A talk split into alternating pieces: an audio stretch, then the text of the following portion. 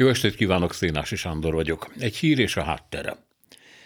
A barátom azt mondja, vegyem már észre, hogy a rendszer képtelen sebességgel sodorja magát az irracionalitás világába.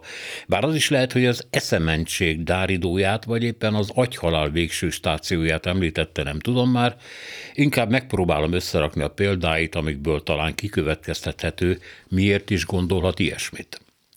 Fritz Tamásra, a legállamibb civilre hivatkozik, aki azt nyilatkozza, a magyar fegyverkezésre azért is van szükség, mert nem kizárt, a környező országoknak rossz gondolatai támadhatnak velünk kapcsolatban, majd a segítőkész riporteri kérdésre, hogy tudnilik, nem Ukrajnára gondolt-e véletlenül, megerősíti, hogy bár a gondolat még irreálisnak tűnik, de Ukrajna mostanában furcsa és fenyegető nyilatkozatokat tesz velünk kapcsolatban.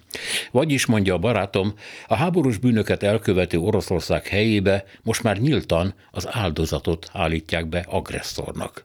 Ez ugyebár eszement. Vagy vegyük azt, hogy a kormányfő utasítást ad az áremelkedések jövő évi megfelezésére, amitől egy német, olasz, svéd, stb. Bankár szája persze tátva marad, ám mi edzett periféria lakók csak azt kérdezzük, hogy ha már ez parancsra megy, persze csak illiberáliséknál, ahol a vezér a koronavírust is félkézzel teperi le, miért nem rögvest, vagy legalább karácsonyra teszik a fa alá a nyakaszegett inflációt? Ami persze racionális kérdés lévén nem lehet tárgya értekezésünknek. Ereszkedjünk tovább lefelé.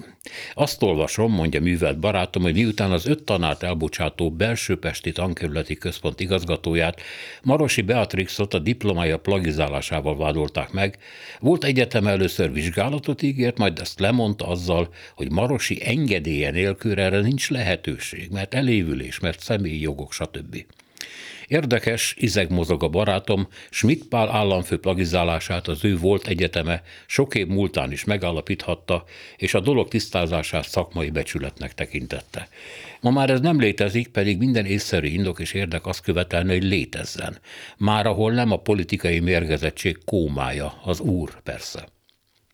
A rezsim egyébként azt mondja, a tanári fizetésemelést a baloldal akadályozza, illetve Brüsszel, holott, tajtékzik a barátom, az ellenzék 12 éve nincs hatalmon, a magyar tanárok bére meg miért is függne Brüsszeltől, ha a rendőröké mondjuk nem függ. Ezt csak a beteg elmék hihetik el.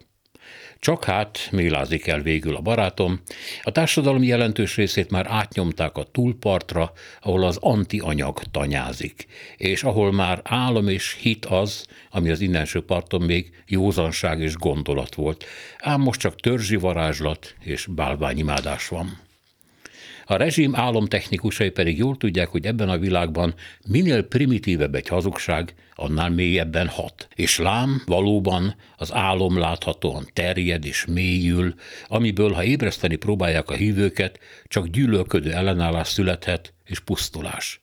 Tudniillik, a helyzet az, hogy valóság és álom, anyag és antianyag érintkezéséből csak egy nagy bum lesz, mindkettő megsemmisülése és a semmibe távozó energia. A világban nem az antianyag, hanem az anyag van többségben, te pedig egy túlfeszült lényeglátó vagy, mondom a barátomnak, aki erre kicsit megnyugszik, és kicsit büszke is lesz.